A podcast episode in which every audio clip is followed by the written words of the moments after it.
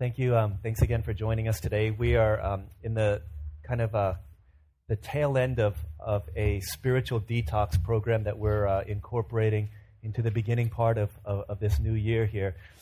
I've been talking for the last three weeks, um, as after or two weeks after the introduction of, of this uh, idea about um, just getting deeper into each of the, the three areas of our detox, things that we need to surrender, things that we need to incorporate, and and the people with whom we um, want to do this together with.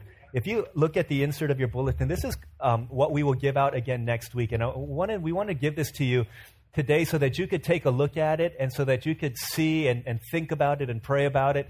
Uh, next week, we're calling it a, a Detox Commitment Sunday as Pastor Albert comes and he's going to share the Word of God and he's going to call um, our congregation into a place of surrender, into a place of committing our hearts over the next six weeks during Lent to think about how um, and what practically this looks like for us to detox together. And so, as you look at this, um, again, this will be not only on our website, but this will be in your bulletin again next week. And we're just going to ask um, there will be time during worship service next week to fill out both sides of it. You'll keep the left side and you'll uh, turn in the right side in your offering, in the offering plate, as a way of uh, making this tangible, as a way of making this practical, as a way for me to get these. And as soon as I come back from my trip from Seattle, um, we'll get these and we'll begin praying for all of um, those of us who have made commitments and uh, made resolutions in order that we might uh, walk a little bit more closely with Christ over the next uh, six weeks during Lent and leading up to Good Friday and into Easter Sunday. So um, that will be there for you. The last, um, you know, we've we've talked about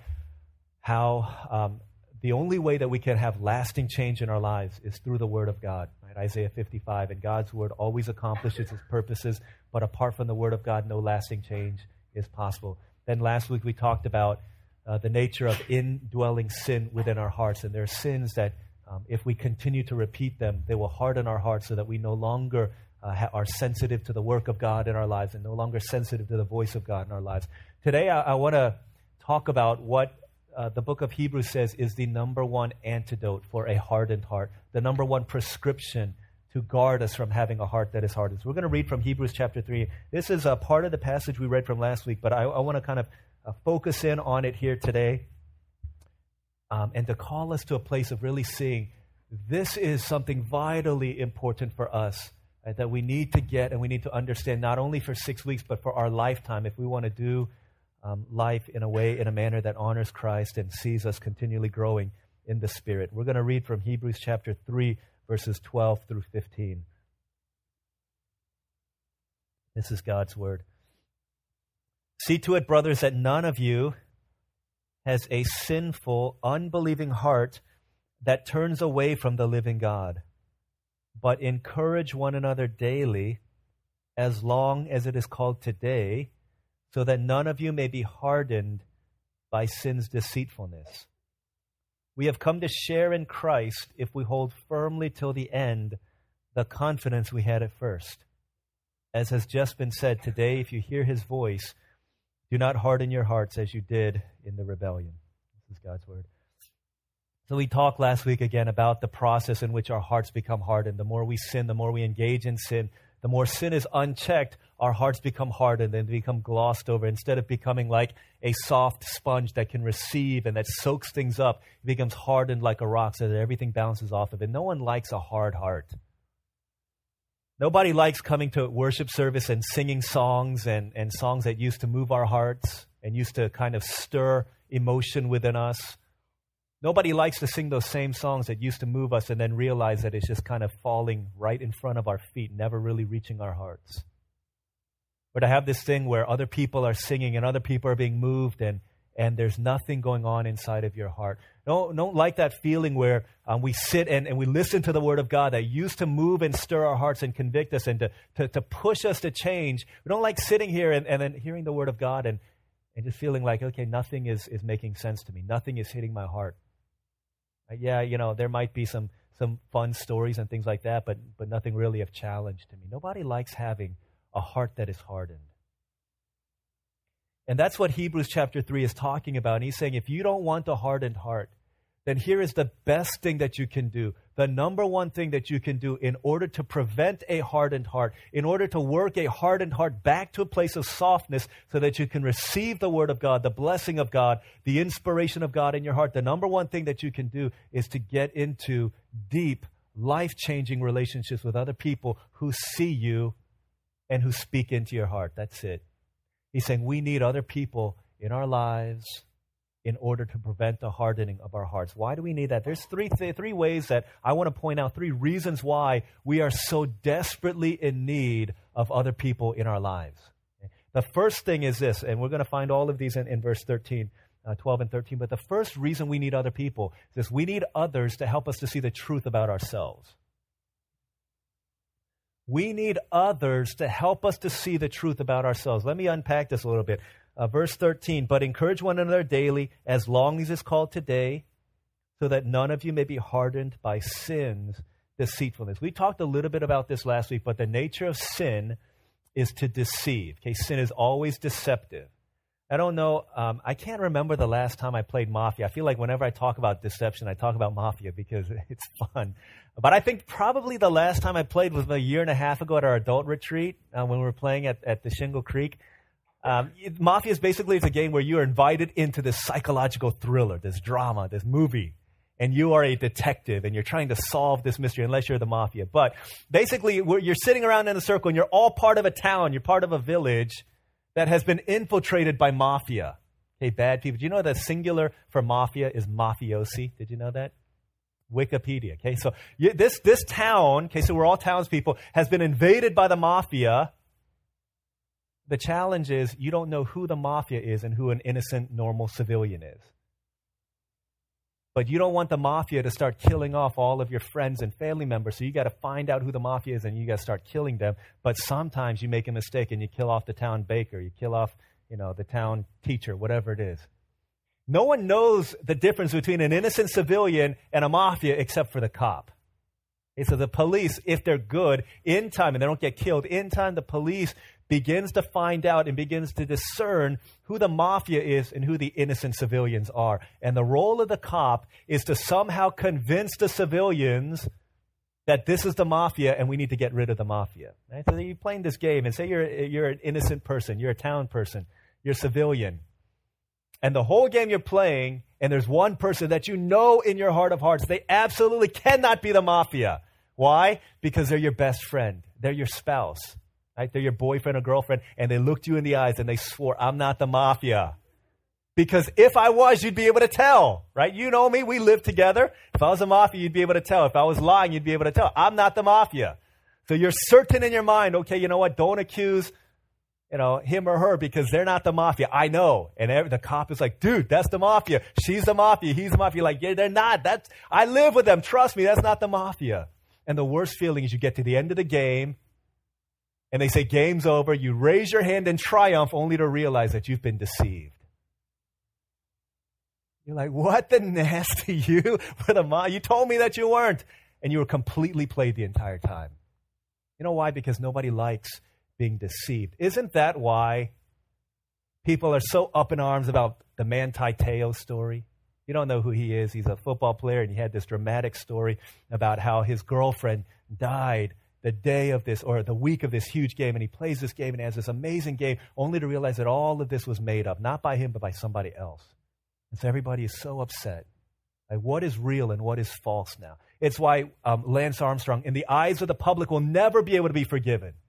Because for 10 years he deceived everybody saying i never did drugs. I, I didn't use steroids. I didn't use performance enhancing drugs. I know everyone else in the cycling world did but not me and somehow I just made it to the top. I beat cancer. I was the number one bicycler, even though everyone else did steroids but me.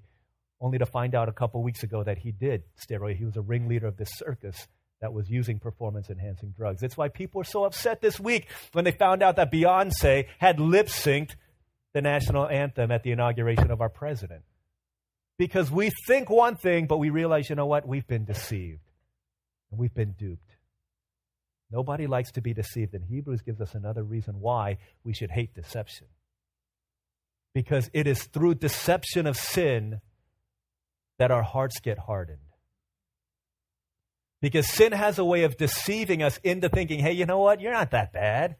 It's not that bad. We begin to justify sin. We talked about this last week. We cover up our sin. We make excuses for our sin. We name it something else. And then in time, our hearts begin to get hardened because we've been deceived by sin. So, what is it that we need? We need people to help us to see the truth about ourselves in a way that we don't see. You know what I'm saying? Because we overestimate our spirituality. We overestimate our holiness. We overestimate our sense of morality. And we think we're a whole lot better than we really are. But we need others to come into our lives and to tell us, hey, hey, hey, you know what? You're not all that. You're not above the gospel. You're not above the need for Christ, for daily need of Christ. You're not above any of these things. You need to see yourself for who you really are. And there are things that we don't see in our lives that only other people see that they need to point us to. That's why we need other people to help us see the truth about ourselves. Let me confess something to you. Um, this is okay. I thought this was a little bit edgy, but I talked with Olivia and she said it's all right. So I've got this little problem. I don't know how many times I've walked out of my house or walked out somewhere only to realize that my zipper is down. And most of the time, it's not because I've recognized that in myself. Sometimes I have. One time, uh, Pastor Albert and I, we were up in uh, Virginia. Um, he was leading praise, and I was preaching at this retreat. Uh, Virginia Commonwealth University it was a you know great retreat. It was the last night, um, he had just led this like inspired and anointed praise, and I was like fired up, ready to go. And I prayed for the uh, for the message, and I sat down on my stool like this, and I looked at my Bible, and I looked out, and my zipper was wide open. I was like, oh my gosh. so here, I've got a couple options here. One, I could slowly zip my zipper up, but then everybody would be distracted. They'd be like, dude, that guy's got problems. I could. I could turn around and that would be really weird and zip it. So I said, you know what, guys? Um, hey, this is the last night of the retreat. This is it. And I've got a message that's going to, that this is the word of God and it's going to change your life. But I want to make sure that you're ready to hear it. So let's spend some time in prayer. so as they were praying, I turned around, zipped it up, but I've never, I've never been in a, in a pre-sermon prayer that was that fiery and that passion. I learned something that day. I said, you know what? God is sovereign over even unzipped zippers. And I was praising God that day. It was a great time. There were other times. There was one time we were here for worship. We went through almost the entire worship service. I sat down there and I crossed my legs like this and I looked down and I, my zipper was open. I was like, Are you serious? The entire time I was up here, my zipper was down and nobody told me. I was like in shock. This happens the most for some reason. I don't know why this happens the most when we're in Ecuador, but it happens almost every day when we're in Ecuador. This is weird. One, two years ago, it was a small group of us that went two years ago, and like one day, it's like three times, one right after another, within a span of like four hours. We were out in um in a village called Cabeno. We were doing manual labor and shoveling and stuff like that. And and one of our guys, Isaac, said, "Hey, Pastor Dio, you know your zipper's down." I was like, "Oh shoot!" And I zipped it up. And I said, Oh gosh, I hope that doesn't happen again. Then later we went to eat lunch and we're sitting there and we're sitting on these benches and Ryan's like, Hey, uh, Pastor Dio, your zipper's down. Like, how did that happen? I don't remember going to the bathroom that many times, but it just comes down and my zipper's not broken. Then after that, we went outside and we are doing manual labor again. And I was just, I was talking about, dude, I don't know why my, I was standing like this. Say, I don't know why my zipper's always down. And then James was sitting there. He's like staring at me. He's like, Are you serious right now? I was like, Why? He's like, It's down again. but I need people in my life to tell me that my zipper is down because there's certain things that I can't see about myself that only other people can see. And I can walk around boldly, proudly, confidently, walking around my hands on my hip. And everybody's like, What is wrong with you? Everybody sees that except for you because it's easy for sin to deceive us into thinking that we're a whole lot better than we really are. And we need people to come into our lives who don't care who we are. don't care about your title. I don't care what you do in business. I don't care how much money you make. I don't care what position you have in the church. But you've got to realize that you're not as good as you think you are. We need other people in our lives to help us to see the truth about ourselves because if we don't, sin will deceive us into thinking, you know what, I'm pretty good. I've been coming to church for 15 years. I've memorized all the verses in Harvest 201. I know it. But we need people to say, hey, you know what? You know all of these things, but your life doesn't really show it. You know all of these things, but you're just so dang lazy that you're, you're hurting your own witness for Christ. You know what? You know all of these things, and you've been coming to church and you've been serving in these ways, but how's your, how's your, your walk with God? That ain't people like that in my life, too. I remember um, Francis Chan, after he resigned from Cornerstone, he said, You know what? No one ever asked me how uh, my prayer life is, how my time in, in, the Word of God is. They just assume because I'm a pastor. And, and I'm not Francis Chan, definitely. I mean, he's like miles ahead of any of us, but I need people like that in my life who ask me, Hey, how's your time with Jesus? How's your, is your heart soft to the voice of God? Are you living in the truth of God's Word? To understand that I need the gospel as much as anybody else does. To remind me that the gospel that I so readily preach is one that I need to preach to myself as well. Because there are a lot of times when I think I'm a whole lot better than I am, and I need people to call me out on that and say, hey, you know what? Let's think about let's think about this. We all need that in our lives too. people who aren't impressed about what we've done in the past, people who aren't impressed with our track record. Don't care about any of these things, but just recognize that you and I alike are in desperate need of the gospel of grace. And if we don't have people like this in our lives, and we're going to deceive ourselves into thinking that we're okay. When we think we're okay, we don't think we need to hear the word of God. The word of God is being preached. We think that's for somebody else, but that's not for me. We don't think we need the word of God. We begin to judge other people instead of judging ourselves. We begin to become mean to other people. And we begin to hold ourselves up as a standard. Anyone who doesn't meet our standards, begin to look down on them and to tell them that they need to shape up their act and to get it together and become mean.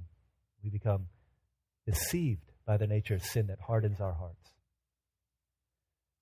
Because we need each other in order to help us to see the truth about ourselves. This is the first reason why we need each other.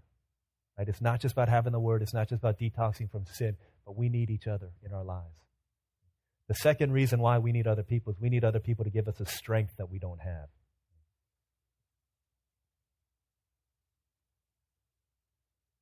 Verse 13 says, But encourage one another daily. I think we all have a, this kind of vague notion of what encouragement means. We know what it looks like. Here's kind of what it looks like. The other day, this week, uh, one morning before I went out to um, have some meetings and, and, and, come into church, um, Olive and um, Manny and Elijah and I were out in the living room before we ate breakfast. And Olive and I were sitting on the sofa, and Manny and Elijah were just kind of like hanging out, playing around. And, and Manny said, I don't want to read the Bible today. She's got this like big storybook Bible. She said, I don't want to read the Bible today. And so I was like, okay, that's fine. And she started playing, and then uh, Olive was doing her devotion. I was doing my devotion. And after a couple minutes, Manny said, Mommy, I want to read my Bible now. And so Olive said, okay. And so she sat her down. She opened up the Bible and she started looking at the pictures. And um, because she's read it enough times, she's telling the story. She looks at Adam and Eve, and Adam and Eve disobeyed God. The snake came and she, and she's reading her little Bible there. And I think that, in, in, a, in a nutshell, is what we understand encouragement to be, right? As, as two people see, uh, one person sees two other people, that they move closer to God and they want to live in obedience to Him and follow the path that He has for them. The question, quick question is what is the effect of your life on the lives of other believers? Do you help them move towards Christ or do you help them to move towards uh, sin? What is the effect of your life on the lives of others in the church? He says, encourage one another daily. And if you've, if you've been around long enough, you, you've heard us say that to encourage means literally to take courage and put it in someone, to pour courage into another person. That's what encouragement is doing. It's taking a person who's weak and empty and then pouring courage into their lives. It's not just about making them feel good or about being happy or, oh, you know what, I love you. Oh, I love you too. Thank you, thank you. You know what, I feel so encouraged now. Really, what a lot of times what we think of as encouragement is just a compliment, or it's making us making us feel better. I don't know if you ever remember watching the old Popeye cartoons. Popeye was a sailor man. He always uh, smoked his pipe, and he had uh, big, big, bulging arms and, and forearms. Uh, but he only had one eye. The legend says that he was in a fight, and his eye got popped out, and so he's Popeye. So he walks around winking. But that's Popeye. His love interest in the Popeye cartoons was this girl named Olive Oyl. She was a skinny stick of a little thing, and he was in love with her. Problem was, he wasn't the only one in love with her. There's another guy named Bluto who was in love. You ever been to Island Adventure? It's Bluto's uh, bilge raft ride or whatever it is, that circular thing, and Popeye's trying to rescue Olive Oyl from, from Bluto, and at the end he does. But Bluto is huge. He's like a Bill and um, just massive. And so Popeye is always wanting to get with Olive Oyl, but so is Bluto. And Bluto is bigger than him, and so he threatens him and he beats him up. And Popeye doesn't stand a chance until you know that the you know the show never ends with Bluto winning because it's called Popeye. And so Popeye would get a can of spinach, and then the Popeye the Sailor Man song would come on, and he would squeeze the can of spinach. The pop would top off, and then liquid spinach, and he's like ah, he's eating it. And all of a sudden, he's like bam, he's like Diesel, like big as Bill, and then he starts beating up uh, Bluto, and then he wins the girl, and he saves the day, and he becomes this great hero. Have you ever wished that there was such thing as spiritual spinach? Like when you felt like I I can't I can't do this anymore. I don't have the strength to go on. I am facing these giants in my life that are way too big. I'm so depressed that I don't even want to get out of bed. I don't have the strength. I don't have the energy to face the challenges of the day. I know that when I go to work today that there's going to be this evil monster dragon boss and they're going to be breathing fire down. I don't even want I don't want to call in sick. Do you ever wish that you could take spinach and pour it in, and all of a sudden you go from being this wimpy, geeky, scared person to being this person filled with courage, able to fight the Goliath of your day? Do you wish that there was something like that? The writer of Hebrews says there is, and it's called the community of saints. That when you get together with fellow believers, they take courage, they take strength, and they pour that into your soul so that you are able to fight and to face the challenges and to overcome the trials and the struggles and the temptations of the day. And we need each other for that. If if you see it the other way, like I don't have people like that in my life, then you're just one weak vessel prone to wander, prone to falling, prone to temptation, prone to addiction, fighting against these, these giants.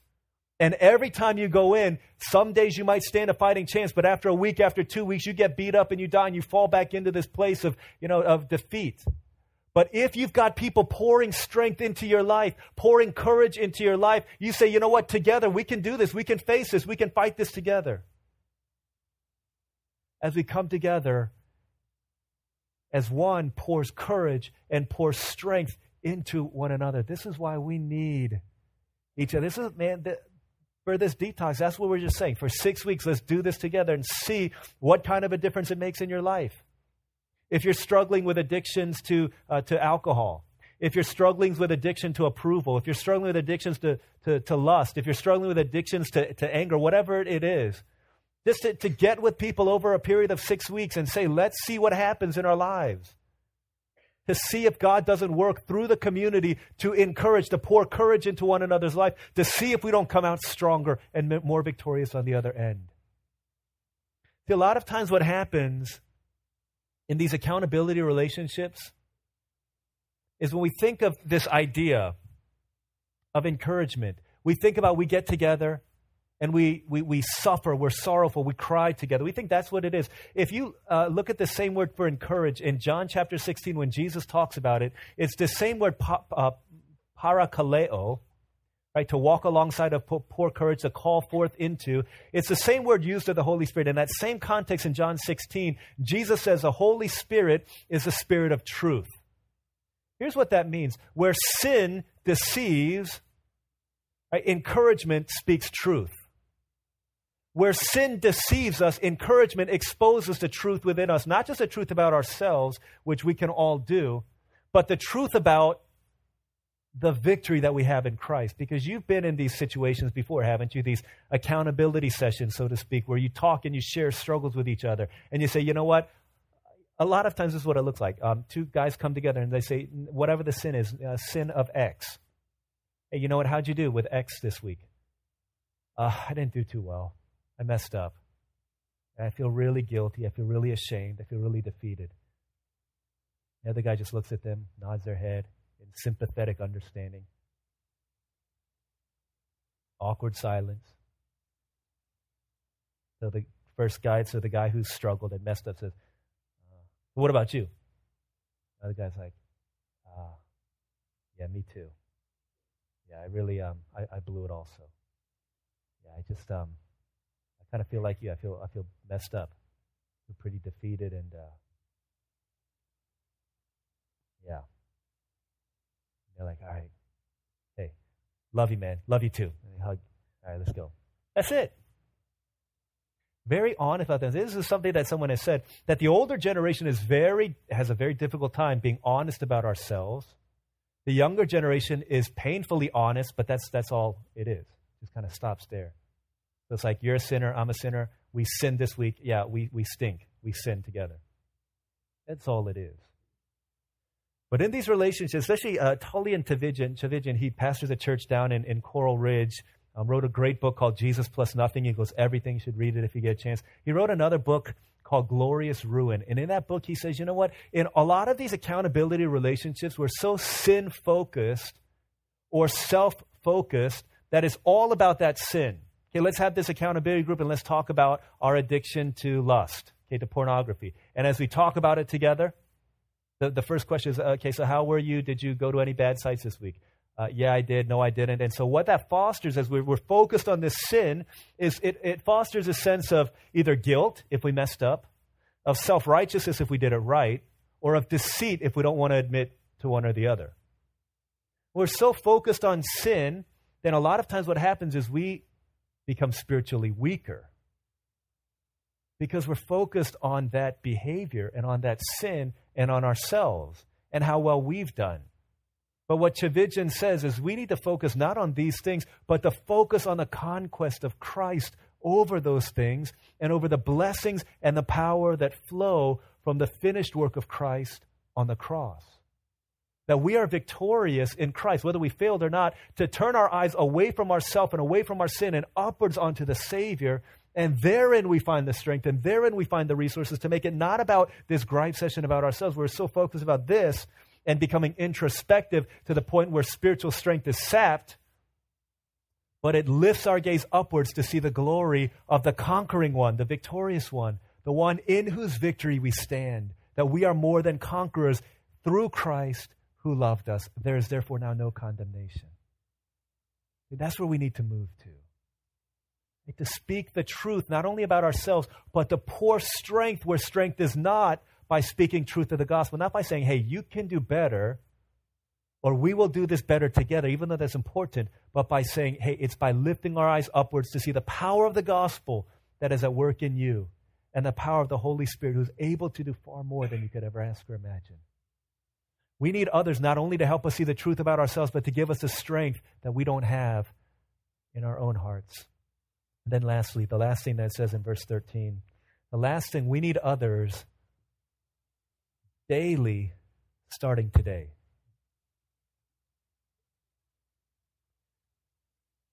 Last week, Olivia was finally introduced into the wacky, weird world of smartphones. I um, gave her my iPhone 4, which she's very excited about. Um, because it was my old phone, it had a lot of my old stuff on it. It had all of my emails, all of my text messages, um, all of my pictures, all of my account passwords, all of that, which she knows all that stuff anyways. So I was trying to get rid of some of this stuff to make it her own phone, leave some of the stuff, some of the contacts and some of the pictures and things like that, and, and just changing out some of the stuff. And she had a birthday party earlier this week and um, celebrated with uh, 15 girls who love her and who she, she loves. And, and afterwards, the morning after, she had this picture and she was putting it up on Facebook. And she wrote underneath the picture, as 15 women sitting uh, in these rows. And she said, um, So thankful for each of these beautiful women in my life. And she put it up. The problem was she put it up from my phone, which had my Facebook account. So she comes running to me. She's like, sweetheart, sweetheart, you need to go and delete the picture that I posted on Facebook. I went to my account. David, Larry, Kim, 15 women. I'm so thankful for each of these beautiful women in my life. Oh, wow. If you saw that, I'm, I'm so glad that many of you guys are fasting Facebook so that you didn't see it. But if you did, I would hope that you would love me enough to call me out on that. But quickly, I deleted that. And I was looking at that picture from Olive's perspective. That, you know, these are people that as she celebrates the years of God's faithfulness in her life, that she recognizes that she's not who she is apart from this community of sisters who walk with her, who love her, who embrace her, who speak into her life. I thought, how much more painful would life be if we didn't have people walking together with?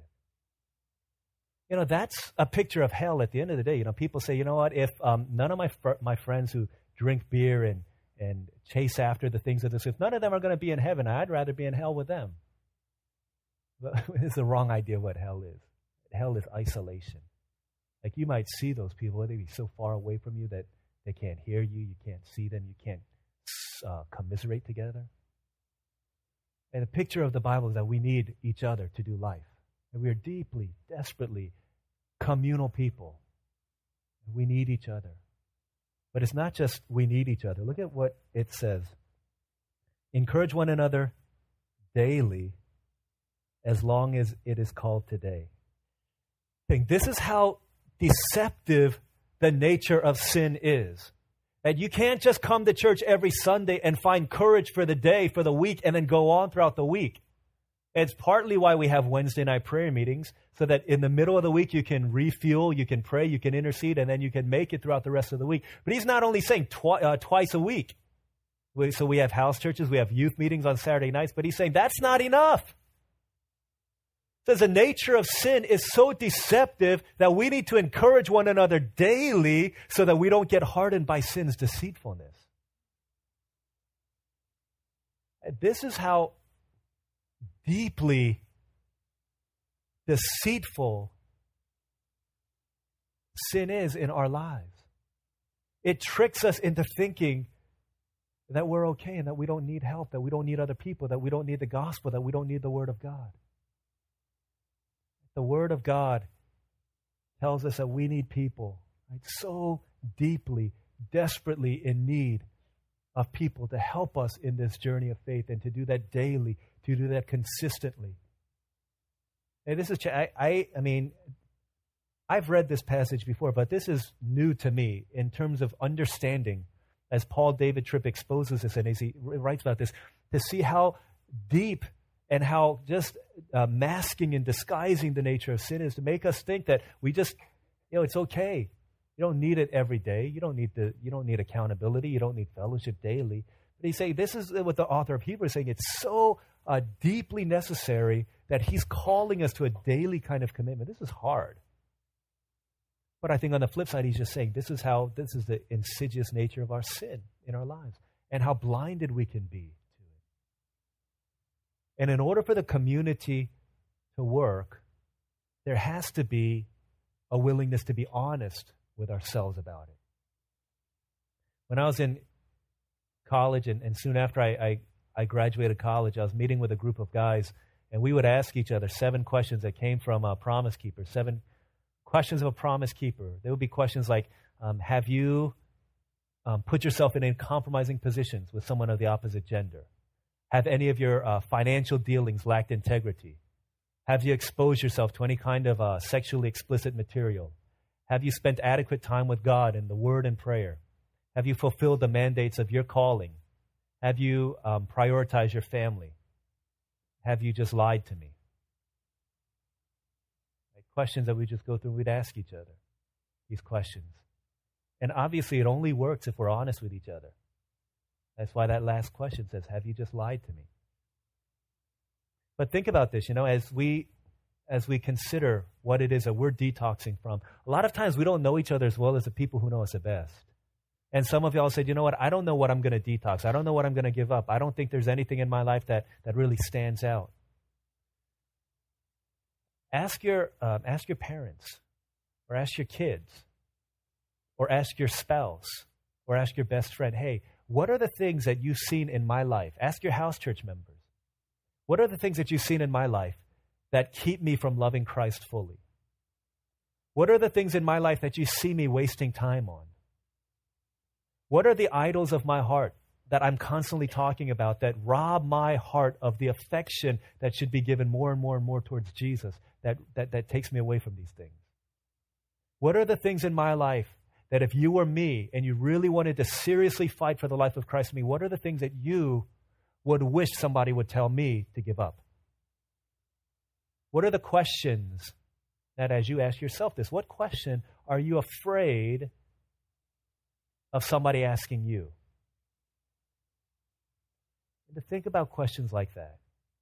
If you go to a doctor and they do a heart exam on you, it does them no good. It does you no good if you're not honest with them. Now, your x rays could come out fine, but if you don't tell them that uh, you've been under a lot of stress, if you've been having this wheezing, persistent cough, if you've been feeling dizzy, if you've fainted 10 times in the past month, you don't tell these kinds of things and you can't get the help that you need. Then, unless we're honest with ourselves, we're honest with God, and we're honest with each other, to the point of being vulnerable, to the point of being honest, to the point of being uncomfortable, then it's probably not going to help us to get to a place of health spiritually. I was listening to this uh, TED talk by a, a, gal named Brene Brown. It was uh, recommended to me about vulnerability. And um, doing this talk for 500 people. And She said, How many of you guys feel like vulnerability is weakness? And everyone raised, probably, pretty much everyone raised their hand. Isn't that what we think? Vulnerability, like to admit our weakness, to say, you know what, um, I, I, have committed sins. I've been, you know, I've had these thoughts. i am not as strong as I think I am. I've messed up in these ways. We think that's weakness. And then she said, How many of you guys, as you've been listening to different people talk, when you heard someone being vulnerable, you looked at them and you said, You know what? They're really courageous. And everybody raised their hand. And she went on to say, Vulnerability, to talk about the truth of who you are, is not weakness, that's strength. And it takes courage to do that. And as we bring that into the context of what we're talking about here, how can we be vulnerable with each other?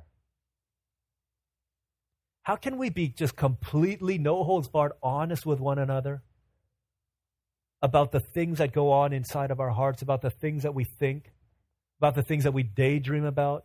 The things that we fantasize at night when we put our head down to sleep? How can we be completely honest about those things? I think the Bible proposes that we can only do that when we look at the cross of Christ. Where do we find the strength to become vulnerable? It's at the cross where we look at the cross and we realize that, you know what, you think you're pretty bad, but the cross tells us a clearer picture that you are a whole lot worse than you could ever imagine yourself to be.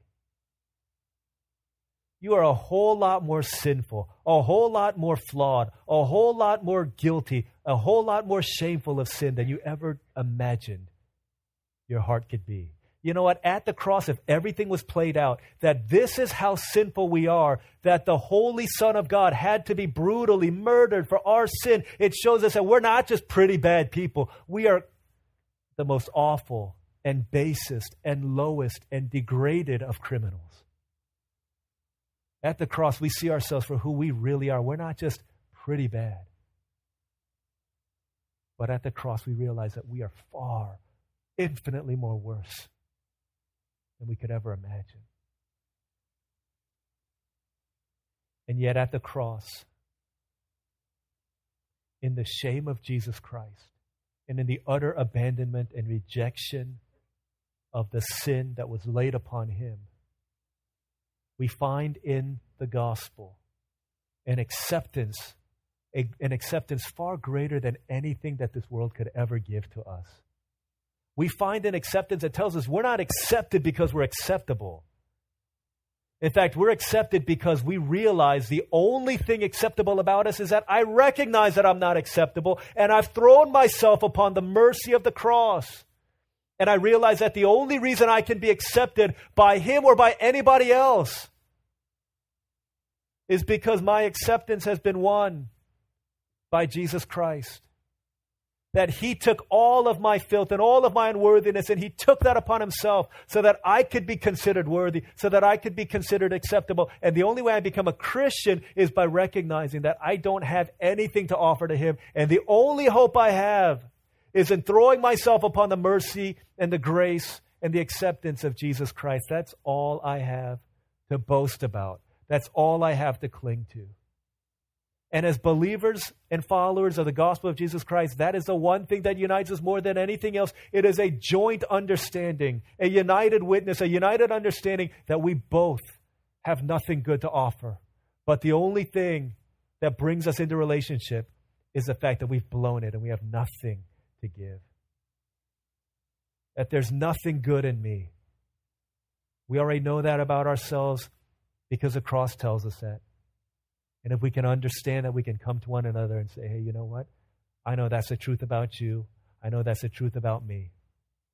Let's be real and let's be honest. And let's talk about how we can find in each other the strength to carry on. Show me the mirror of God's word. Speak into my heart so that I can run to the gospel. I can run to the cross and find strength to overcome. Let's pray together.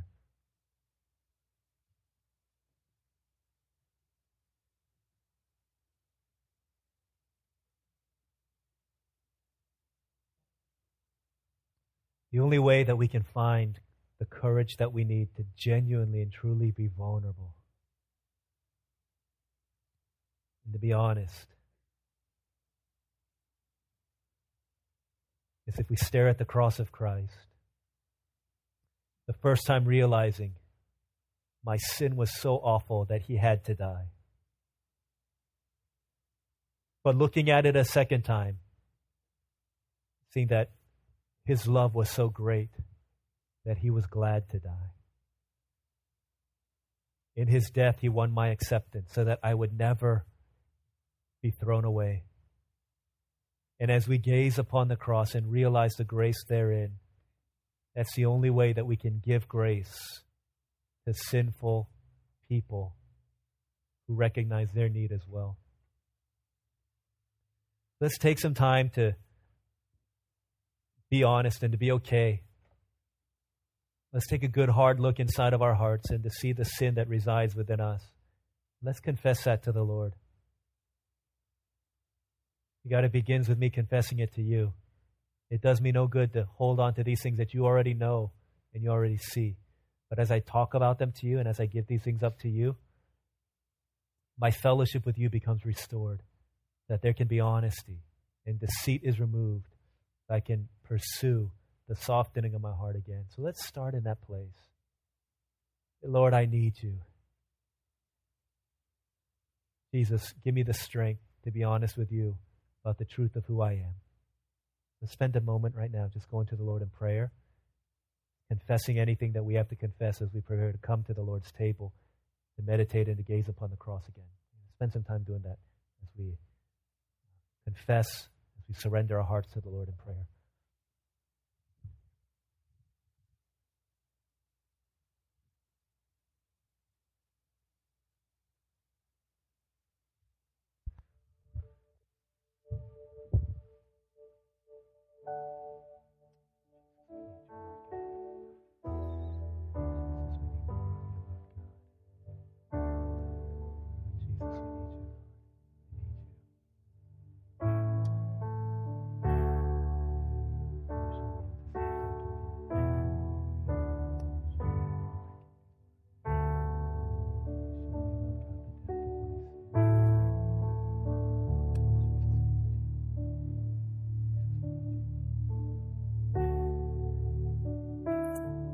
Let's let the Lord God, His Holy Spirit, do some surgery within us.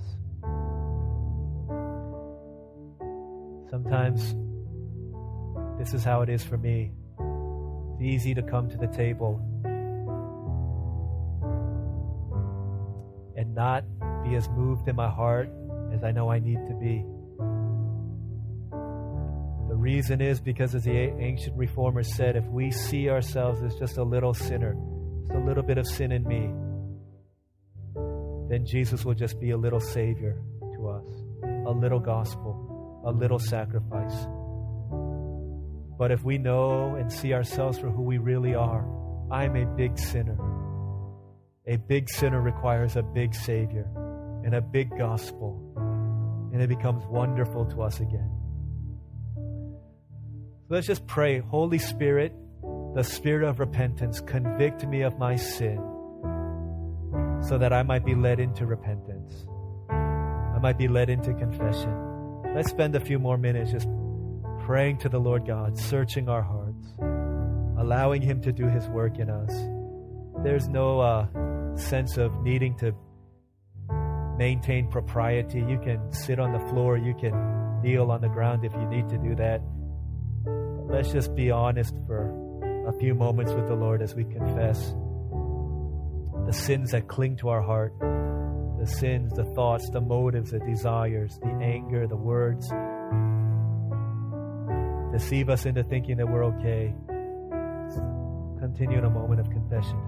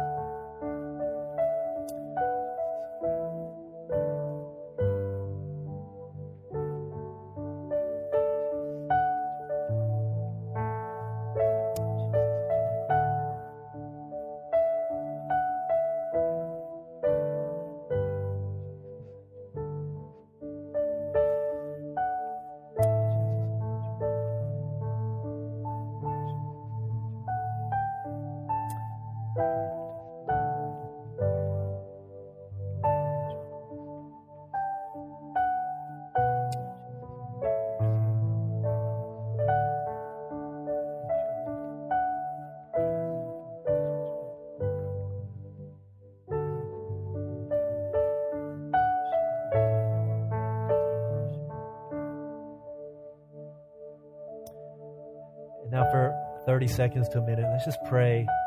Lord, uh, help me to commit now to getting into an accountability relationship over detox, someone that I can share with and pray with. I can speak into their lives and they into mine. If there's someone in mind right now, let's pray for them. Pray for your relationship with him or her. If it's your spouse, let's pray for that. If it's a friend, let's pray for them. If you don't know yet, let's pray to the Lord God. Uh, bring someone into my mind's eye so I could talk to them. I could see my need for help. I could see my need for others to walk with me in this life. Let's pray for half a minute for a relationship in our lives with whom we can walk through these next uh, few weeks together.